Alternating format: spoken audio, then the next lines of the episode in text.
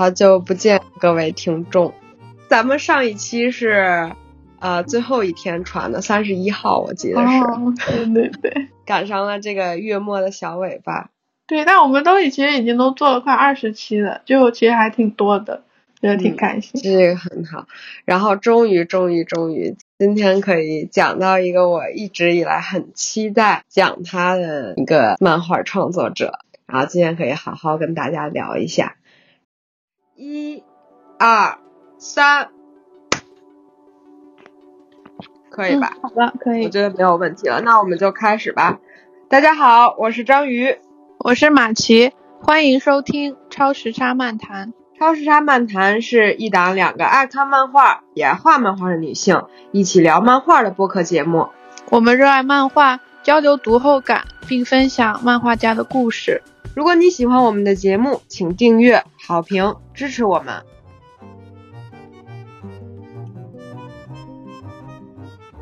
今天我们要讲的这本书叫做《格里摩尔传奇》，这个是它的中文翻译。然后呢，他是一个很年轻的法国创作者，一个男生叫做 Jérémie Moreau。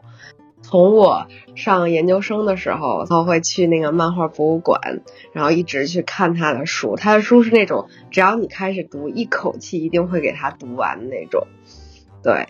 然后就是这么喜欢他。就这本书，嗯、呃，《格里摩尔传奇》，它讲述的是一个生于冰岛的孤儿的一生。格里摩尔一头红发，天生神力，身世却很悲惨。他的父母死于火山喷发。收养他的师傅被人杀害，而自己也蒙冤入狱。众叛亲离之际，格里摩尔要如何找寻生命的意义？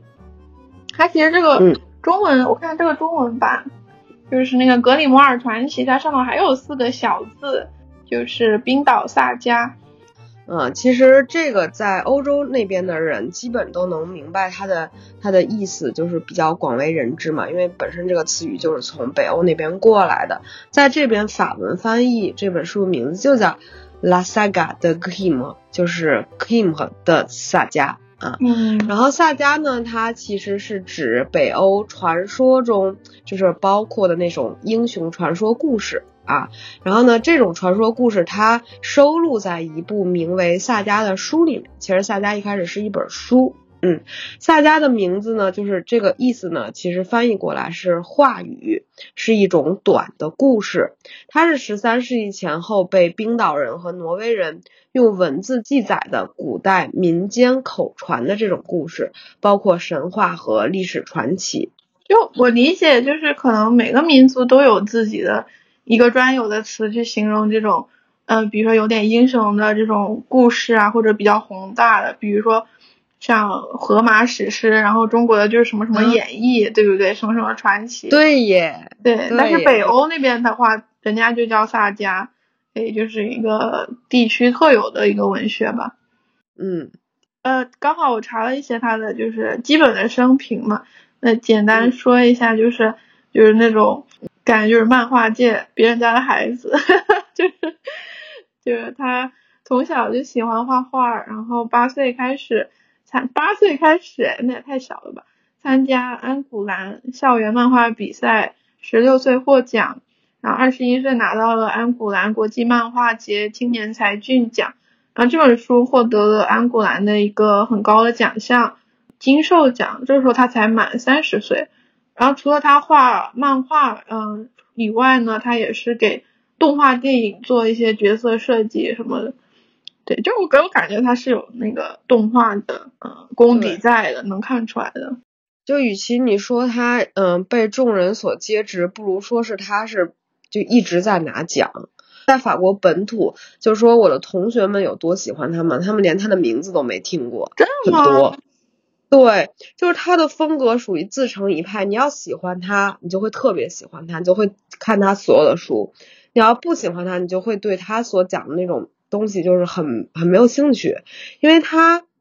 他的这个作品其实如果喜欢他的读者就是可能能感觉到是有连贯性的，就是虽然他做了各种各样的故事，可是每个故事跟每个故事之间他的这种叙述风格就就是一看就是就是他。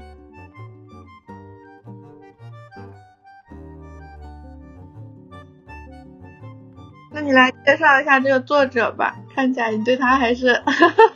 真爱。其实我对这个作者的呃生平不是很了解，但是我比较了解的是他的作品、嗯、基本上除了二二年他又出了一本新书还没有买，然后看了一眼觉得超级好看的。我最初看他一本作品是他二零一五年画，叫做阿拉斯风暴，是一本关于一个小孩和马的关系的这么一本书，其实是人与动物的这么一个题材。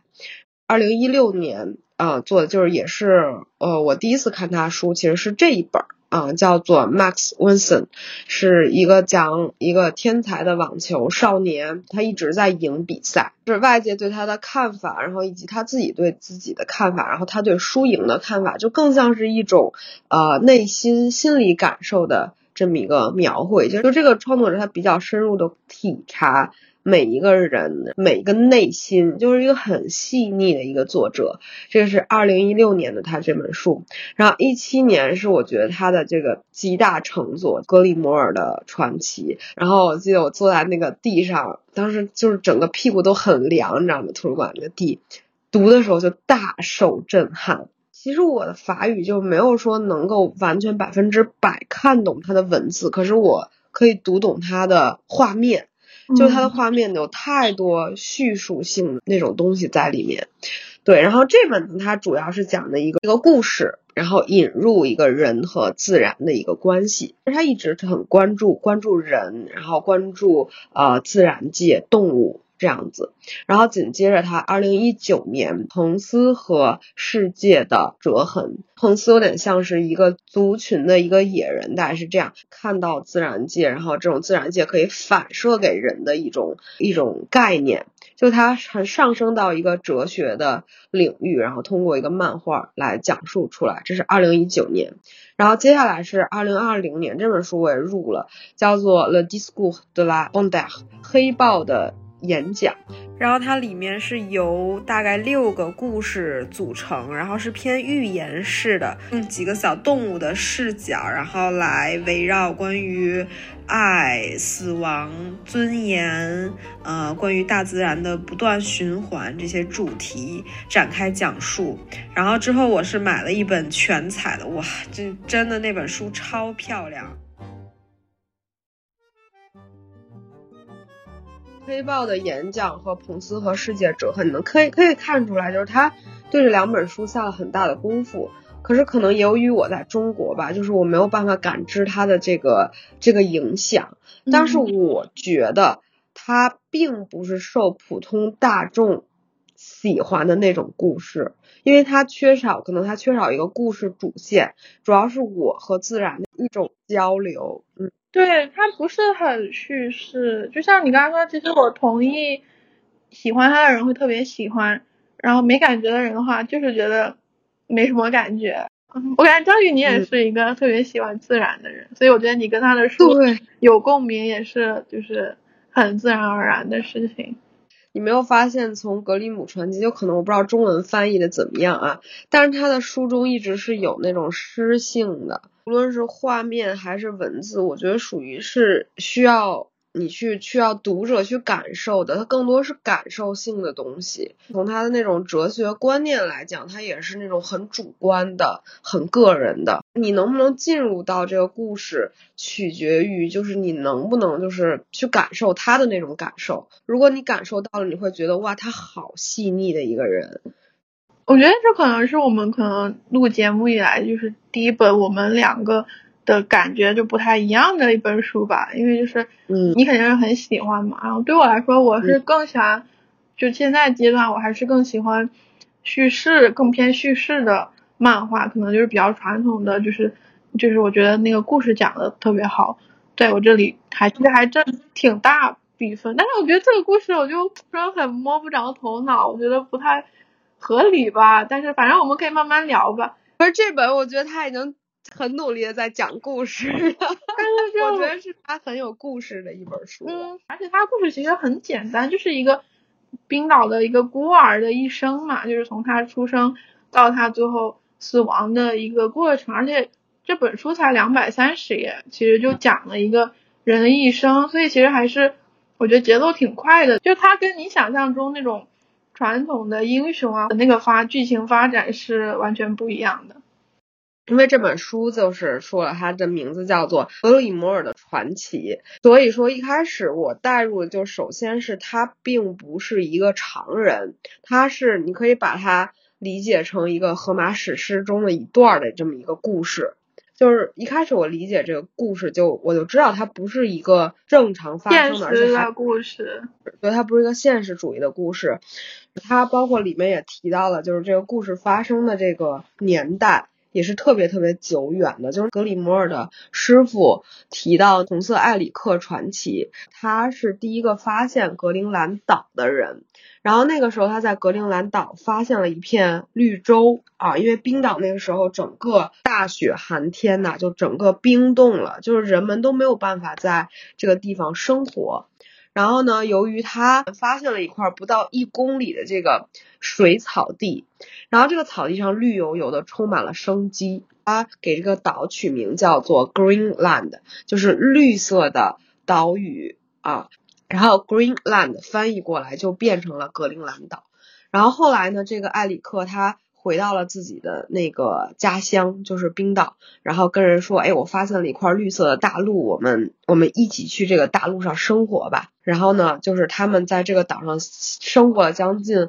五百年的这个渔猎的这种生活，并且艾里克后来就对这个呃岛进行了，就是这个岛的人民进行了这种怎么说呢，殖民统治，然后后来成为了就是大家所尊敬的一个人吧，大概是这样。因为通过作者对这个书中大篇幅的自然的这个描绘跟描写，就是你要知道这本书自然是很重要的一部分，就是当时人们生活的这个地域它很重要，然后还有一个就是当时的历史背景，丹麦人是想殖民这个冰岛，对，所以说本身格里摩尔他就是一个啊、呃，冰岛人，就是他在当时是地位最卑微的一个人，并且他是一个孤儿。按那个老头，就是后面有个专门写传奇的一个人说的话，就是他本身就是一个没有根的一棵树木。哦，就说你说他这个开头就已经有点像那种神话故事，嗯，这个人有点是不知道哪来的，就不要当成一个普通人来看这个。对。他整个书就是想讲一个叫做艾里克的一个神话，就不是艾里克，是格里摩尔不不是是格里摩尔，这些名字真的太绕了，就是这些欧洲的名字。像你说的这个东西你能理解就是能理解的，然后如果没有感受到就是没有感受到，因为我读的时候我能感受到他是想嗯，我觉得他是想表达一种情节吧，或者一种主义，而不是说只是一个人和人的故事。我觉得他就是有一个角色，通过一个角色他是想表达一种更更呃精神方面的东西的，对，就是所以就是如果是从一个人的感觉的话，我就是嗯他不像是一个人，我就觉得他少一些人性的东西，但是如果是像你这样说理解就是把它当成一个神话啊、呃、有预言性的东西的话，那个我觉得是说得通的。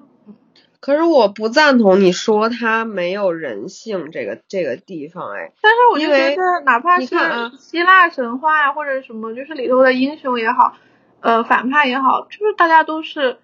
怎么说，就是有血有肉啊，然后也会就是被人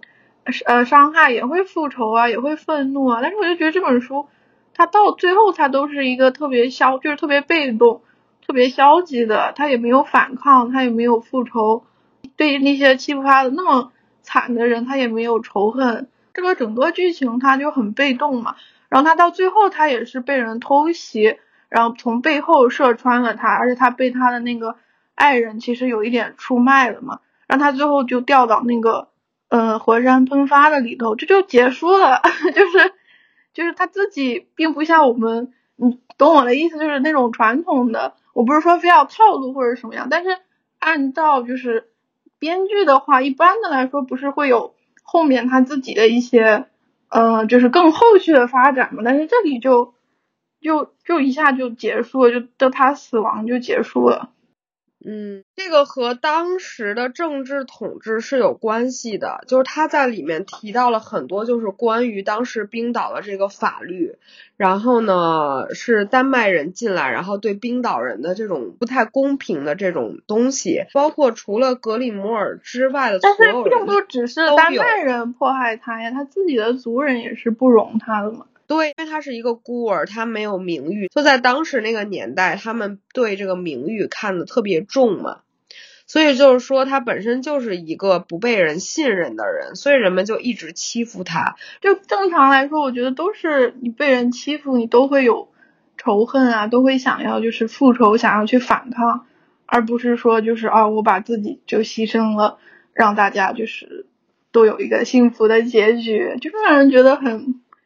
我是觉得他一直在反抗，对面的力量太强大了，他一个人的反抗其实没有什么用，他所有人就等于是众叛亲离了，因为他没有办法。然后包括他爱人的那个妈妈，整个的家庭，其实他的爱人也是没有办法反抗的，可以看出他爱人对格里摩尔的那个情感其实是其实是有的，但是他也没有办法反抗当地人的那种世俗的眼光。对，所以说这里面其实有很。那你怎么理解他的这个结局呢？就是他最后还是被别人杀死了嘛，然后他嗯他那个意思是我都不是很确定我懂，就是他这本书讲的是最后他建造的那个巨大的建筑等于救了所有人的命嘛，就等于他最后有点牺牲，他是想往这方面说嘛，就是他有点牺牲了自己的生命这样子，然后去救了别人。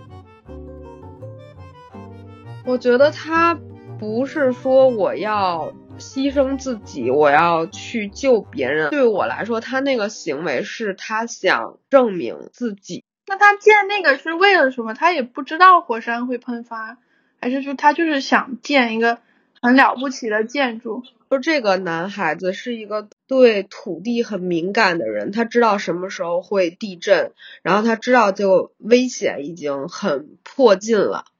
我觉得他并不是说我要去迎死，他没有说要去迎死，他是因为遭人暗算，就是他的死不是他预料之中的。所以如果他没有被暗算，他会把那个建筑给别人分享让他们避难吗？你觉得？我觉得他就是想证明自己，就是我可以成为一个传奇，我要向别人证明我是一个传奇，如果你们因为我的这个行为获救了，那就证明我真的是一个传奇。就像开篇他的师傅一直跟他说，你的行为铸就了你的精神是一个什么样的人，你可以是一个胆小鬼，可以是一个爱哭鬼，但也可以同时可以是一个很有勇气的人。他一直想证明自己的勇气，然后在最后我觉得是一个他对自己的证明。这个是我对这个结尾的理解，并不是说我是圣母，我我大无畏，别人都欺负我成这样了，我还要给别人建一个什么东西去保护他们。当然如果人们被保护了，他这个更可以证明我是一个传奇。但是如果就是他这个东西建的东西确实也没有用，然后大家也不认可也不理解，然后火山也没有办法，他也没有用到的话，那他确实就是默默无闻就死了呀，他的一生也没有什么区别。其实是一个传奇故事，你不能做这样的假设，他的故事开始之前他故事已经是这个样子了，你这个假设就相当于如果那三个姐妹她不欺负灰姑娘，她怎么能遇到自己的王子呢？你这个假设就是一个这样的，但是这个假设从这个故事成立它本身它就不已经就不存在了，如果这个假设存在那就没有这个故事了。当然每个人对这个故事的理解是不一样的，但是我就很简单的理解下来，就是这个人他他试过各种方法，他也想过自己去找很简单的幸福，但是他找不到，就是所有的路都在逼他，逼他注定成为一个传奇。然后最后他也发现这就是一条不归路，自己的生活没有其他的活法，那我最后我能做什么？就是如果我孤身一人，我我我能做什么？我最后剩下只有力气。同时我也意识到火山要喷发了，我的这个世界要灭亡了，那我就去证明我的力气，就是大概就是一个这种感觉，就有点像是那种愚公移山的那种精神力的这种东西吧。嗯，原来是个愚公移山的故事吗？有愚公移山，然后也有那个就是那个搬大石往上推，那个叫什么？西西弗斯是吧？西西弗斯，对，我觉得就我能看到这两种精神力在这个人物的身上。哦。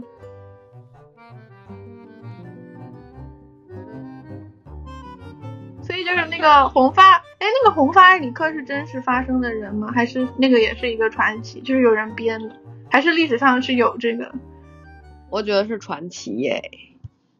所以所以Saga都是虚构的故事是吗？你看咱们的《三国演义》还是有真人的嘛，它只是有那个虚构的部分，但是这个萨迦我不知道是不是就是全是虚构。他是有这样的一个介绍，他说红发埃里克出生于九五零年左右，是一位挪威的探险家啊，因在格陵兰岛建立第一个欧洲殖民地而载入史册。这一冒险后来在红色埃里克传奇中有记述，就是红色埃里克传奇它本身就是一个传奇，但是由于我觉得年代太久远了，就是没有办法追溯它，好像嗯啊，我刚查了一下，他说萨迦主要还是作者对于当时历史的一个虚构，就是还是有想象的成分。嗯，我也觉得是一个推测，就很多故事，就比如说什么他的妻子在格陵兰建了第一座教堂，就九五零年的事儿。然后呢，他只能说是可能后面的人为了给他一个名义，就是。会这样说，比如说新疆的那个天池，说是什么王母娘娘的洗脚池，哦、给他一个解释、嗯，给他一个那个故事。嗯，我觉得是这样。嗯，他应该不是真的吧？大概。嗯、哦。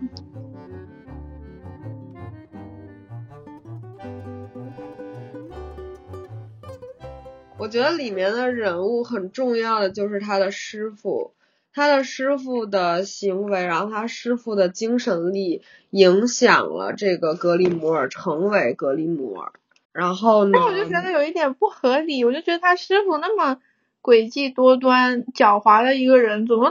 这么就被一个就是一个反派，然后还是那种特别典型的反派一下就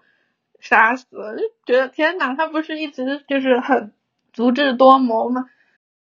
他生活在一个很动荡的不受控制的一个年代，再加上他的师父和格里姆尔一直是就是比较像流浪汉似的，相依为命的流浪汉。对，这流浪汉说不定什么时候就死了，就是可能他不在今天死，他也会在明天死，而且再加上他其实动了别人的蛋糕，我懂你的意思，所以说他注定要死，而这个死不是他师父死，就是格里姆尔死。如果你还是有疑问的话，那只能说这个是剧情需要，它就是得在这块。对，我就觉得感觉好多地方就是剧情需要有人，比如说给格里姆尔送一片土地，然后那个老头就出现了，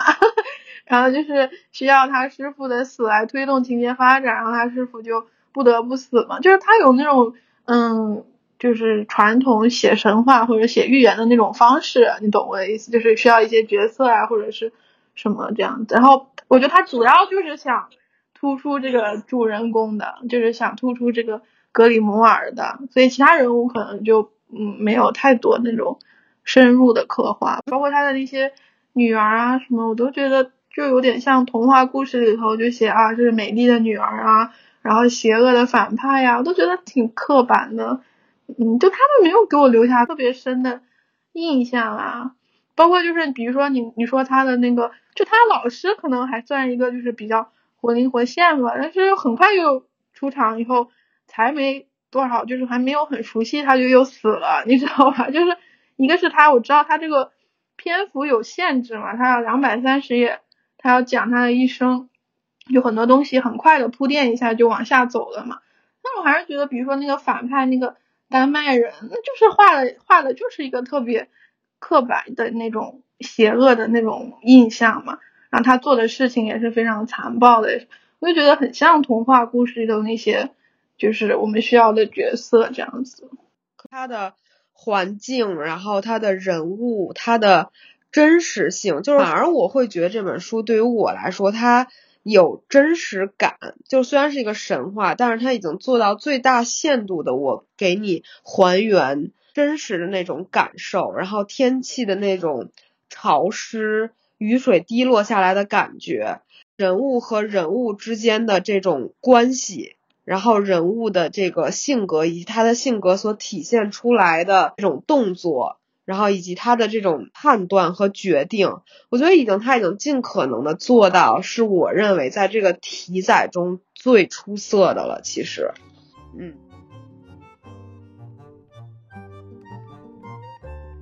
有幻觉的，然后呢有不真实的，嗯，然后呢这个是我一直就很感兴趣的，然后包括是精神力的和主观的，就是不被外界因素所影响的那种故事，就是它作为一个故事它可以很独立的存在的这种。对对，我觉得可能还是个人就是喜好嘛，可能就是我比较喜欢更现实的就是题材的故事，我也很感兴趣对一些真实题材，可是说如果是我自己创作的话，我肯定不会创作真实的故事，就是我可以看，但是我不会自己画。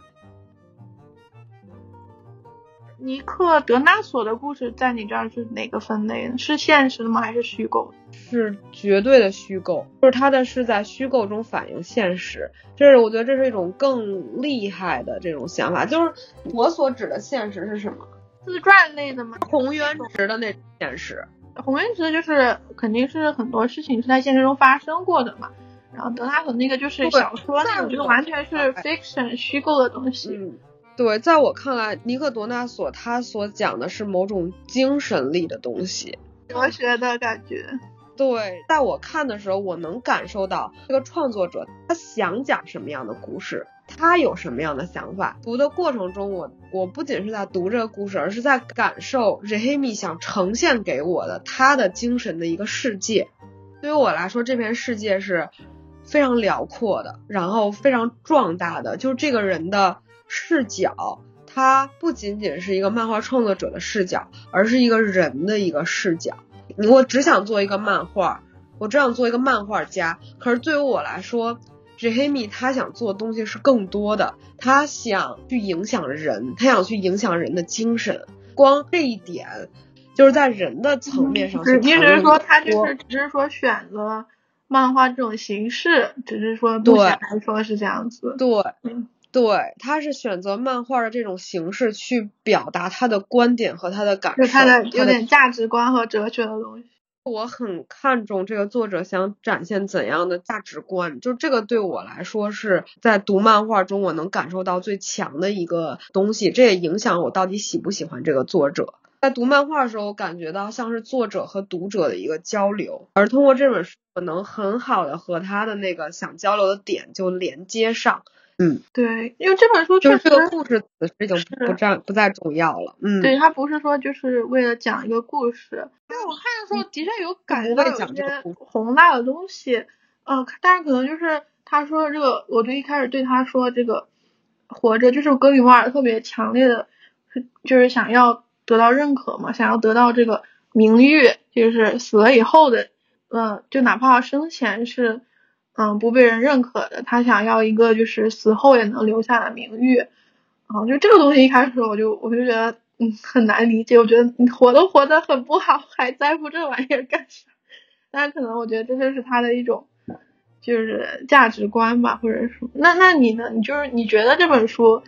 作者是想表达什么？就他为什么要讲这个故事呢？Jérémie他一直在，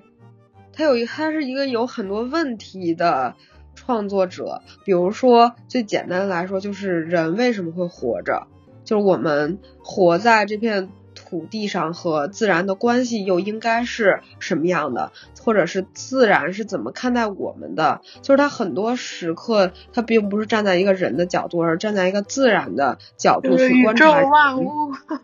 这样一个角度。嗯，对，就尤其是那个彭斯和世界的折痕这本书，它更能看出它很多时候不是站在人类的立场上，而是站在自然的立场上。对，所以说这就是为什么他的书有那种宏大的，就是即使我不理解他的故事，但是这本书宏大的感觉依然能传递给我。就是好像这个书有两个主角，一个主角是自然，一个主角是格里摩尔。我觉得他并不是为了改变这个书的节奏才会去描绘自然，你知道吗？一开始我们上美术学的时候，或者是上漫画课的时候，都会说，哎，你加几个场景的镜头，然后这样子可以让读者理解他身处在哪儿，或者是对场景有一个概念。但是他的对自然的刻画已经完全超越了我们规定上面的，就是艺术规定上面的东西。就是在我看来，他一直是在实验的那个边缘去去尝试我还可以做到什么样子。他想做到的样子完全和他的这种自然观是有关系的。一看他做的这种各种各样的书，就可以知道他是一个万物有灵论的一个人。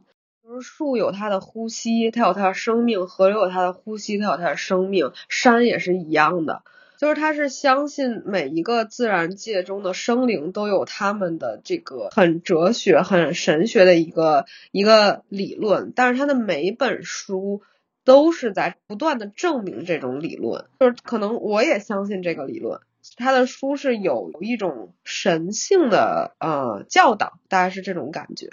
对，嗯、然后呢，就看你信不信这个教。可能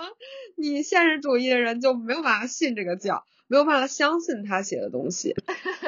所以就不太习惯嘛。然后，但是我还是挺喜欢他里头的那种水彩，画了好多自然的场景。我觉得那个是反而是给我留下印象最深刻的，就是特别美，然后画的特别好。冰岛的一些。嗯，自然的风光啊什么的。你觉得他的这个画风怎么样呢？我觉得他就是很完美的画风的，就是就是我觉得他已经把水彩做到极致了吧，就是嗯，就是我其实我个人我更喜欢就是那种有点有点瑕疵、有点粗糙的，就是有点拙，就是有点那种嗯画的不太好的那种东西。我喜欢有一点点笨拙的画。但是我觉得他就是画的非常的完美，就是就是水彩呀、啊、人物啊，就是画到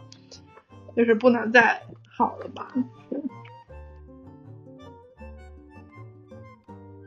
我觉得他最厉害的是在于人物的动势，这个是我在其他漫画家的书里面看不到的东西。他的人物是流动的，这个我很难用语言去讲清楚。你作为一个漫画创作者，你要选择这个人在什么样的时间节点上做什么样的动作，而这个人的动作会作为一个瞬间停滞在那一个格子里面，就等于说它是相对静态的。可是他的所有的书，真的是所有的书，无论是那个那个马的书表现的更明显。就是为什么他的这个画面能给我一种真实的感觉，是因为我觉得他的人物的动势和人物的体态做的太松散了，太流动了，他没有一根人物的线是勾实的。你就是你觉得他的这个画的是完美，但是我觉得这正好相反，我觉得是他画的东西是是不完美的，他的线是不实在的，就好像风一吹，这些五官就都会被吹没，他用的线也是最细的线。所以在这种线上的时候，就是它的那个线展现的就不是特别的明显，更让它的流动性是是增强的。就它的颜色也是那种怎么说呢，偏淡淡的那种感觉。它的那个画工，然后包括它的动画的背景，就是像你说的，他画那个动作动势的时候是非常流畅，包括它的分镜啊什么，就是有点电影镜头的那种或者动画的感觉，就是很很快速很流畅的感觉。我就说这个方面，我就觉得它功力方面是非常非常完美的。对，尤其是就是他的二零一五年的那本书，就是哈拉斯的那个风暴马和少年的那个故事，是我觉得我真的是在流动性上我觉得是最好最好的一本，太棒了，就是画，而且它有点那种水墨和毛笔的那种感觉，就好像风一直在吹，就是他的那个画面让我就是能感受到就是人物在自然中生活的那种真实感吧。对，他早期的是不是用的那种呃纸上的水墨水彩更多，啊、哦，我们刚才查的他最近的一本，那个是不是就是电子了，就是 digital 的一些上册、嗯、也很美，就是它是不一样的风格吧。但是我觉得那个哈拉斯的风暴是特别能体现 Jérémie 的这个风格的一个一个很有风格感的一个东西，我很我很推荐这一本。就是你在读这本书的时候，你不需要读懂它的文字，就是感受它的画面就可以。对，嗯，对，但是它就是这个可能还是比较小众，就是英语的没有引进，就是我都找不到任何英文版的任何书。嗯，对，就不知道中文的有没有。它在法国的影响力也没有那么大，它一直不断的在得奖，但不知道为什么就是没有办法，就是可能跟它的主题的筛选也有关系吧，然后包括它的叙事的风格，就是这个刚才我们也谈到了，他并不重于叙事这么一个人，就是他跟 Bastien Vivès 是一个完全的反面。 Bastien Vivès 是那种特别会讲故事的那种人，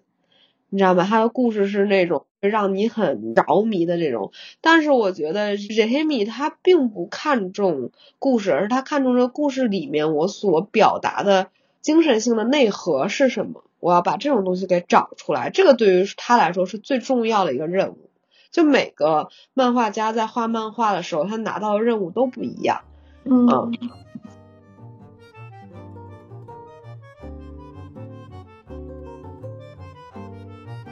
啊，这本书买的是绝对不会亏的，就是你看它的画面就好，就很值。对啊，这真的，我当时买这本书，我看一下，我当时原价买的。二十五块五欧元，啊、我当时觉得，我当时觉得如果这本书是三十五欧，我也会买，就因为，因为它对于我来说，就是它它它本身就是超过一个故事的分量，它讲的东西，就是我每次筛选故事的时候，就很多书读完了之后，感觉就是哎，要不就给卖掉吧啊，但是它的书是有收藏价值，然后包括它后面的书就越出越精装，然后到黑豹的演讲这本书我也买了，我可以给你看一下，就我给你看一下它有多精致，但是它明显是那种偏收藏类型的漫画了已经。嗯，那就是说这本书其实跟我们之前讲的好多都不一样，它更就是更小众，更实验性一些。你能看到吗？啊。这就有点像那种艺术家的那种，对，那种册子那种啊。然后这本是我我也很喜欢一个出版社，呃，二零二四出版的，就哇，一个好的出版社加上一个好的作者，真的就是，这就是艺术，这就是我为什么买为他掏掏空钱包。对，我愿意为了他掏空钱包，我觉得他太。他太厉害了，他的动物就是他画的动物，他画的人就是他画的人，就是他的风格感，他的那种松散的感觉，然后以及他对美的理解都是太超越了，他就是完全不是一个层次了，我只能欣赏不能学习，就是他的东西就是这样。对，我觉得什么是好的艺术家，就是他的东西没有一个人能够模仿，那种能够被模仿的东西是留不下来的，而且他的书其实很难被分类，就这个也是一个他为漫画做出的贡献，他开拓了一种啊、呃、漫画的新的可能性。我觉得他为什么一定要用漫画的形式呢？对吧？你这样说的感觉，他如果是那种油画家或者什么，其实也完全 OK。我觉得是因为Jérémie现在没有找到一个更适合的题材去展现他的嗯。他一直在寻找一个适合的题材，可是目前只有漫画更适合他。你说让他做油画吗？油画是展现不出他的、嗯、我觉得油画是可以展现出来的呀，就是油画家的作品你是看得出来，比如说喜欢自然，不是说他喜欢画自然，而是说他想表达的一种价值，其实就是单幅的话我觉得也是能表现，像比如说梵高的话，你难道没有他的精神吗？其实也是有的。这个油画它是静止的，可是对于这黑米来说，就是我对他的理解啊，就是他很在乎流动这种感觉，可是油画说实话你虽然能体现他的精神力，可是它是很短暂的很直观的一种东西，只有不断的流动，就是只有漫画这个题材它这个页数，而且你会发现它每一本书都是一个大厚本，就它后面的书它越做越厚，这是有原因的，就是他想讲的东西，他想展现的东西是太多层面了。对，所以说我觉得目前为止可能只是这个漫画更可能也不说漫画是最适合他，只不过现在还没有个新的题材可以展现他的想法。但是我相信如果他的这个画他动起来肯定更美，如果他有一天会有一个什么动态漫画那肯定会更好。是，对，我觉得我们从这本书就发散到比如说对艺术的看法呀，包括这个作者他的嗯，一些更精神方面的东西，反正就也挺有意思的。嗯、而且这也就说明了这个作者他肯定是那种曲高和寡型的，就不是 for everyone， 就是嗯、呃、喜欢的人会特别喜欢。像章鱼就是一个头号粉丝，对我来说反而我就对那些画特别美的自然啊，或者特别有爆爆发性的一些火山喷发呀、啊，什么很多场景我都觉得画得很好。因为就像你说的，其实自然也是这个，比如说这个故事的主角是格里摩尔，然后下面的主角之一是自然，对，所以自然其实也算是情节发展的一部分吧。对，我很喜欢的一段是那个婚礼，嗯、呃，因为妈妈一直以来都不愿意从那个山上下来，一百一十四页的那个妈妈掀帘子进来的那一块，然后她大女儿看到妈妈来了哭了。然后到一百一十六页，整个婚礼有音乐吹奏起来，然后嗯、呃，冰岛人在跳舞，我很信服这里就是那个年代的冰岛，嗯、包括格里摩尔就挽着他心爱的女孩，然后那个女孩就看着他，然后他们一起旋转，嗯、包括他后面的那个水彩用的是那种呲呲的那种感觉，就是这也是格里摩尔这个人物最后的幸福。